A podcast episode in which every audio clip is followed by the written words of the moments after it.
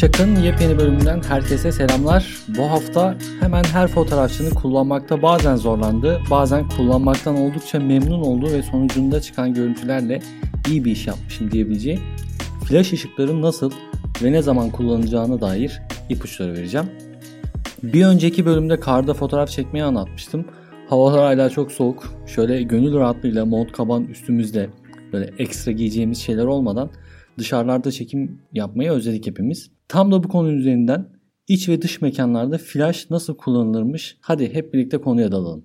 Bazı fotoğrafçılar flash veya ışık değiştiricileri kullanma fikrine karşı çıkıyor.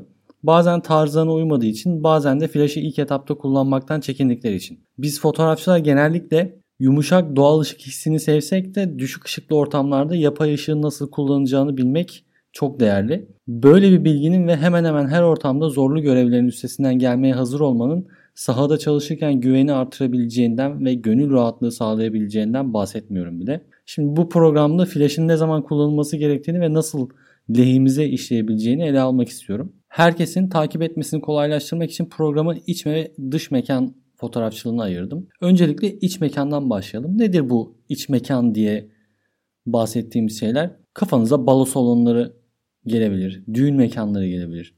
Oteller gibi çekim yapılabilecek, içeride çekimi yapılabilecek tüm iç mekanları hayal edebilirsiniz. Çalışan bir profesyonel olarak günü kolaylıkla yakalayabilmek için en azından aydınlatma planına ve bilgisine sahip olmalısınız. Üst düzey fotoğraf makineleri yetersiz aydınlatılmış ortamlarda görüntü yakalamak için yeterince esnek olabiliyorlar. Ancak bu bir uzlaşma oyunu gibi. Işık seviyeleri çok düşükse hareket bulanıklığı ya da kamera sarsıntısı nedeniyle bulanık görüntülerle uğraşmak zorunda kalırsınız.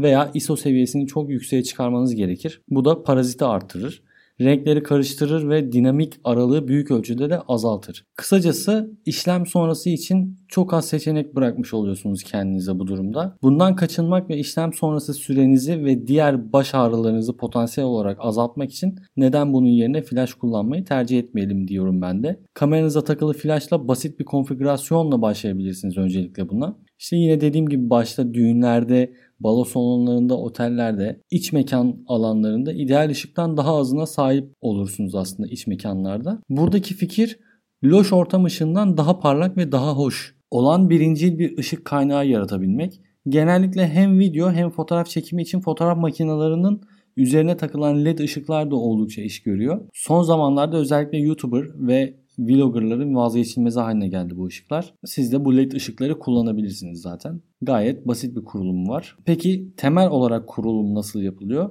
Daha doğrusu flaşımızı nasıl kullanmalıyız? Çok yüksek olmayan beyaz tavanlarınız varsa makinenize flash takabilirsiniz ve ışığı tavandan veya yakındaki herhangi bir beyaz duvardan ya da beyaz duvarlardan yansıtabilirsiniz. Duvarlar bu arada bu çok önemli. Duvarlar, tavanlar farklı renklerdeyse hiç flash yapmamanızı tavsiye etmem. Ama ışığın sektiği yerin rengini alacağını unutmayın. Yani yeşil duvarlar eğer özleniz bir insansa, çektiğiniz konu bir insansa tenlerinde güzel yeşil bir renk oluşturur. Etkinlik sırasında ve sonrasında harcadığı zaman az çok ciddiye alan her fotoğrafçı bir geri dönüş kartı taşımalıdır. E, bu geri dönüş kartları çantada minimum miktarda yer kaplarlar. Evde veya stüdyonuzda bir tanesini unutursanız düz beyaz kağıttan bir tane oluşturmaktan da çekinmeyin. Bir bant alın ve bir de beyaz kağıt alın.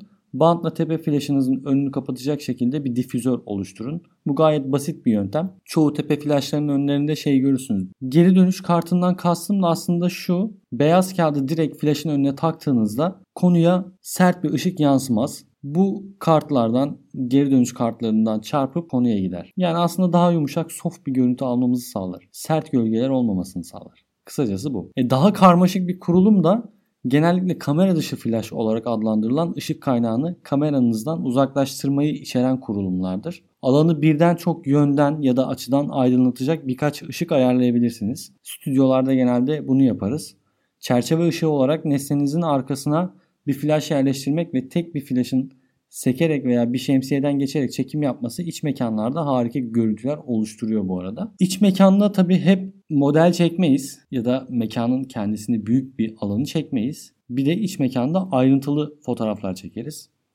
Mesela bir etkinlik fotoğrafçısıysanız işinizin bir parçası da o etkinliği gerçekleştiren insanlar için ayrıntıları fotoğraflamak oluyor. E bu kişiler değişiklik gösterirler. Bir etkinlik fotoğrafçısı olarak bu ayrıntıları iyi yakalamanız beklenir sizden.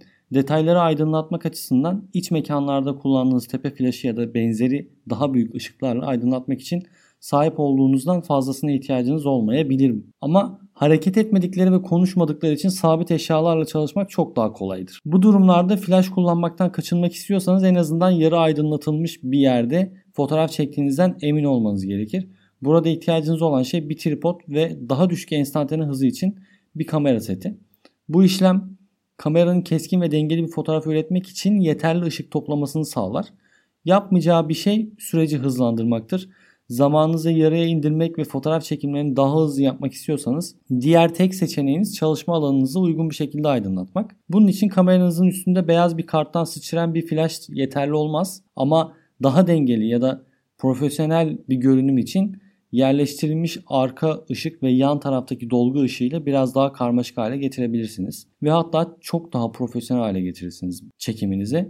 Bu genelde benim de ürün fotoğrafı çekerken yaptığım işlemdir. Arka plan aydınlatma ve iki yandan dolgu ışığı şeklinde. Nesne çektiğimiz için, hareket etmeyen bir nesne çektiğimiz için e, onları çekmek daha kolay. Ama tabii iyi aydınlatmak, doğru göstermek, doğru açıdan çekmek daha önemli. Bunu da zamanla zaten çeke çeke öğreniyorsunuz. Ya yani öyle çok kolay yoldan hemen iki YouTube videosu izleyeyim, ürün fotoğrafçısı olayım ya da işte e, model çekeyim, moda fotoğrafçısı olayım gibi bir şey maalesef olmuyor. Her şeyin zamanı, tecrübesi ve bilgisi şart. Bir diğer olayımız da dış mekanda çekim yapmak. Şimdi dış mekanda en büyük özelliği zaten gün ışığından yararlanmamız. Ama gün ışığına ulaşamıyorsak dolgu flaşı kullanırız. Konunuz yani yetersiz aydınlatıldığında kullandığımız bir ışıktır dolgu flaşı. Çoğu fotoğrafçı dış mekanda flaşla uğraşmaz. Ben onlardan değilim desem yalan olur. Çoğunlukla ve özellikle yaz ayları geldiğinde işimizin %90'ını dışarıda gün ışığında yapıyorum.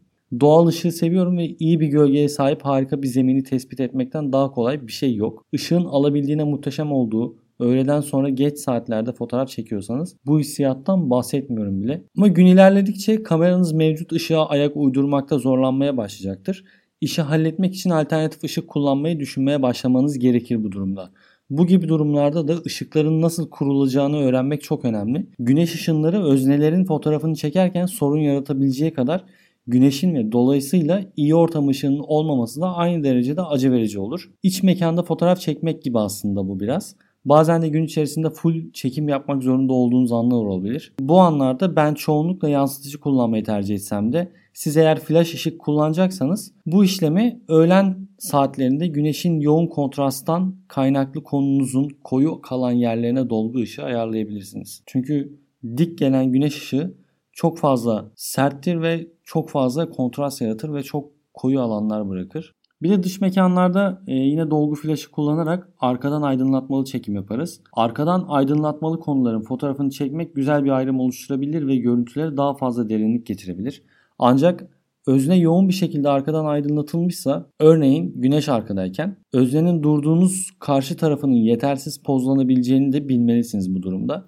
Önden daha dengeli bir pozlama elde etmenize yardımcı olması için bir reflektör ve onu muhtemelen tutmak için bir yardımcı getirebilseniz dahi dolgu flaşı da harikalar yaratabilir. Kameradan uzağa yerleştirilmiş tek bir dağınık ışık işi rahatlıkla yapacaktır zaten. Ben hile yapmak için genellikle bir orta boy şemsiye veya bir stand üzerinde bir softbox kullanırım çoğunlukla. Az önce de bahsetmiştim ya demiştim hani güneş dik geldiğinde çok sert ışık gelir ve çok sert gölgeler oluşur. Çok koyu tonlar oluşur. Çok fazla kontrast vardır. Ve biz sıcak noktalardan ve yoğun gölgelerden kaçınmak için yani güneşi bastırmak için kullandığımız flaşlar da vardır. Güneşli günlerde genellikle öğleden sonraları, güneşin tam tepede olduğu zamanlarda fotoğraf çekme konusu biraz sıkıntılı. Sert ışıkla bazı harika şeyler yapılabilirken bu gibi durumlarda portre fotoğrafları çekmek o kadar da hoş olmayabilir mesela. Arkadan aydınlatmalı fotoğraf çekmek gibi basit bir şemsiye veya softbox çıkarmanızı ve çekime başlamanızı tavsiye ederim. Flaşı doğru şekilde yerleştirmek insanların yüzlerinde çirkin gölgelerin önlenmesine yardımcı olur ve öznelerinizi güzel bir şekilde pozlandırır. Güneş en tepedeyken gölgelerimiz e, yukarıdan aşağıya doğru olacaktır ve o da kelebek burun etkisi yaratır. Burnunuzun altında kelebek gibi bir gölge çıkar. Bunlardan kurtulmak için aslında flash kullanmak en mantıklısı. Ya da tamamen gölge bir yere geçmek ve ISO'yu arttırmak ve ISO'yu arttırdığınızda da yine aynı sorunla karşılaşacaksınız tabi. Grenleşme denenebilir. Ee, ben birkaç defa denemiştim dışarıda flash kullanmayı. Benim çok tarzım değil yapay gibi geliyor bana. Daha çok doğallıktan kaçıyormuş gibi geliyor tabi. Ama yine de çok güzel efektler e, daha sonra Photoshop'ta ya da Lightroom'da editleme işlemi yapıyorsanız çok güzel dediğim gibi efektler kullanabilirsiniz. Ve o yapaylığı tamamen olmasa da %50 %50 azaltabilirsiniz. Tabii yapay ışığı seviyorsanız o ayrı bir şey. Bir diğer e, anlatacağım şey de e, özdenizin yani çektiğiniz konunuzun bir insansa bu cilt tonunda çevresel renk tonlarından kaçınmanız. Bir dinleyicimden renk uzayı konusunu anlattığım bir bölüm vardı. O bölümü dinledikten sonra şu soruyu aldım. Gür yeşilliklerle çevrili çekim yaparken cilt tonlarındaki yeşil yansımayı önlemenin iyi bir yolu yok mu? Sarı ya da yeşili ten tonlarından düzeltmek, işte onları brush'lamak zorunda kalmak beni çıldırtıyor demişti. Yani doğal reflektörlerle çalışırken her zaman konunuzun rengini alacağı bir sorunla karşılaşırsınız. O da yansıtıcı yüzey. Fotoğraf çekerken de aynı problemlerle karşılaşıyorum ve işlem sonrası kesinlikle çok fazla güçlük çektiriyor bana. Bu arada o sorunun da cevabını buradan vermiş olayım. O zaman cevaplamıştım ama burada da farklı bir şekilde cevaplayayım ama sonuç yine aynı yere çıkacak tabi. Bazen biz de ormanlık alanlara gidiyoruz çekim için. E, buna Belgrad'a örnek verebilirim.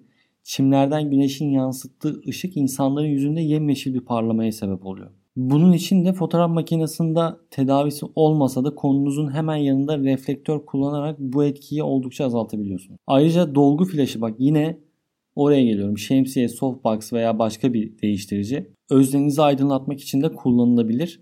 Bu o yansıma efektini tamamen olmasa da %80 oranında azaltacaktır. Arka planın geri kalanından az çok izole eder yani dediğim gibi ve renk yansımalarını oldukça azaltır. Bu gibi durumlarda özellikle konularımı farklı açılardan aydınlatmak istediğimde flash kullanmanın genellikle bir reflektörden daha kolay olduğunu görüyorum. Son olarak şunu anlatalım. Resimlere jellerle farklı renkler katarak eğlenmek için de kullanabilirsiniz flash ışıklarını. Bunu genelde stüdyolarda da yapıyorlar. Hiç flash kullanmadan sadece projeksiyon çekimleri de yapabilirsiniz. Gününüz ben hani ne kadar hareketli geçse de fotoğrafını çektiğiniz her etkinlikte biraz yaratıcı olmak için kendinize bir yer bırakın.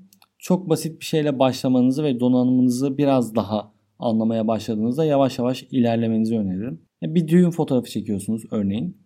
Muhtemelen yolunuza çıkan her şeyde uzun bir gün çalışıyorsunuzdur. Hava durumu, konaklama ve diğer planlanmamış şeyler de neler olabileceğini tahmin edemediğimiz için yeni bir şeyler denemekle ilgilenmeyi bilirsiniz. Ama kendinize biraz daha kredi vermenizi ve kendi sınırlarınızı zorlamanızı rica ediyorum sizden. Ben fotoğraf çekerken her çekimde biraz farklı bir şey yapmaya söz veriyorum kendime. Sert bir şey değil tabi ama diğer çekimlerden biraz farklı bir şey. Genellikle özel bir görünüm hedefliyorum.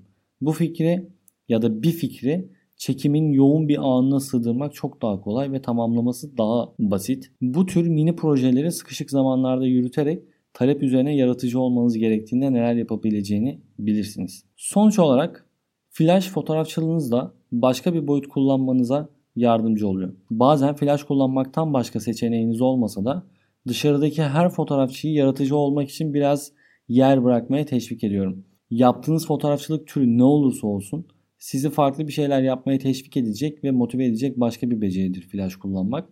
Yine de belirtmeden edemeyeceğim. Doğal ışığı daha çok seviyorum sanırım. Hala da. Ama tabii stüdyolarda, e-ticaret çekimlerinde, özel kapak çekimlerinde, dış çekim haricinde içeride çekim yapıyorsanız flashlar, flash ışıklar çok hayat kurtarıcı bir noktada işinizi bitiriyor.